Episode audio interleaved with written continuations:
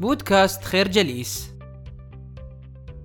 يعد العقل من أعظم النعم التي تميز الإنسان عن باقي الكائنات الحية الأخرى. فمن خلاله يستطيع الإنسان اتخاذ القرارات التي تحدد سير حياته. ونظرا لأهمية هذا الموضوع فقد أولاه علماء النفس أهمية قصوى للدراسة والفهم. وكانت نتائج هذه الدراسات مذهلة فقد تبين أن العقل يعمل بنظامي تفكير.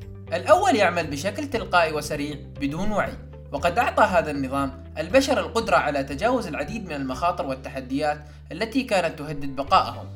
فمثلا إذا كنت تعبر الشارع وكان هناك سيارة مسرعة في اتجاهك فإنك بسرعة وبدون تفكير ستبدأ بالركض إلى رصيف الجهة الأخرى لكي لا تصدمك السيارة. في هذه الحالة يكون نظام التفكير الأول هو الذي اتخذ هذا القرار.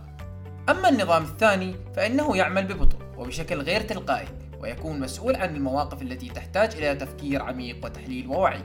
فمثلا إذا سألك أحدهم عن الأرباح المالية المتوقعة عند إنشاء شركة برمجة تطبيقات فإنك لن تستطيع إعطائه الإجابة بشكل فوري.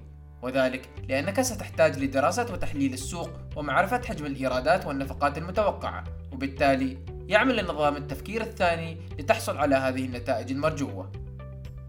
الفكرة العلاقة بين نظام التفكير الأول والثاني هي التي تحدد سلوكنا وطريقة اتخاذنا للقرارات.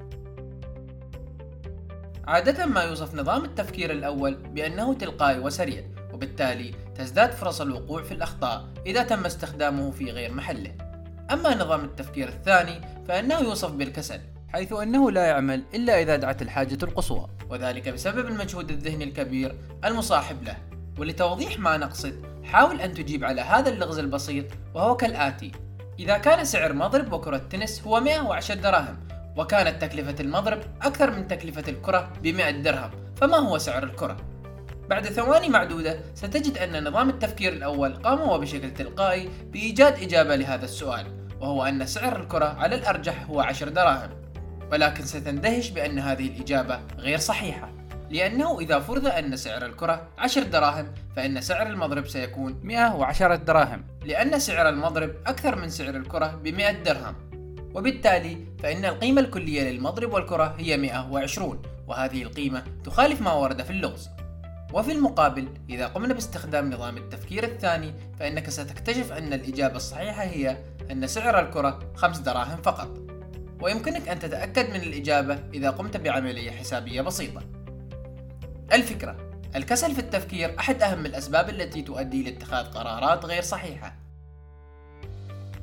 يقوم العقل عادة باتخاذ قرارات سريعة بدون وجود معلومات كافية وكنتيجة لذلك يقوم الشخص باتخاذ قرارات خاطئة. ومن أكثر الأسباب التي تؤدي إلى هذه الأخطاء هو تأثير الهالة والذي يفسر بأنه إذا أعجبتك صفة معينة في شخص ما فإنك ستكون أكثر ميلا إلى الإعجاب بصفات أخرى فيه لم ترها بعد ولتوضيح هذا المعنى دعونا أن نلقي نظرة على المشاهير من الناس. قد يرى الكثير من الناس أن المشاهير من أنجح البشر وأكثرهم جاذبية ولأننا قد نقع تحت تأثير الهالة فإننا قد نميل للاعتقاد بأنهم أذكياء ولطيفون بدون أن نعاشرهم.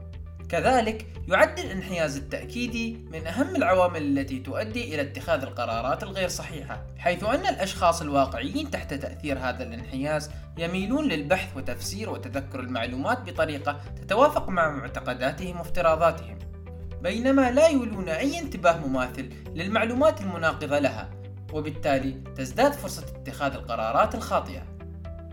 الفكرة لا تقم باتخاذ أي قرار وأنت تحت تأثير الهالة أو الانحياز التأكيدي.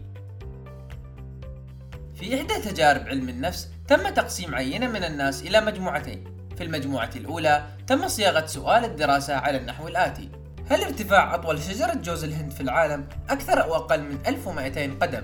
يرجى تخمين الإجابة. أما بالنسبة للمجموعة الثانية فقد تم صياغة السؤال كالآتي: هل يعد ارتفاع أطول شجرة جوز الهند في العالم أكثر أو أقل من 180 قدم؟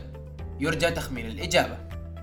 كانت نتيجة هذه الدراسة مذهلة فقد كان متوسط إجابات المشاركين في المجموعة الأولى هو 844 بينما كان متوسط إجابات المشاركين في المجموعة الثانية 282 أي أن هناك اختلاف بين المجموعتين بمقدار يعادل الثلاث أضعاف يسمى هذا التأثير بالارتساء والذي يفسر باعتماد الشخص وبشكل كبير على أول معلومة تقدم له عندما يقوم باتخاذ القرار ويتم استخدام هذا التأثير وبشكل كبير من قبل البائعين حتى يتمكنوا من تحقيق أكبر فائدة ممكنة. الفكرة الارتساء من أهم الأسباب التي تؤدي إلى اتخاذ قرارات خاطئة. نشكركم على حسن استماعكم. تابعونا على مواقع التواصل الاجتماعي لخير جليس، كما يسرنا الاستماع لآرائكم واقتراحاتكم، ونسعد باشتراككم في البودكاست.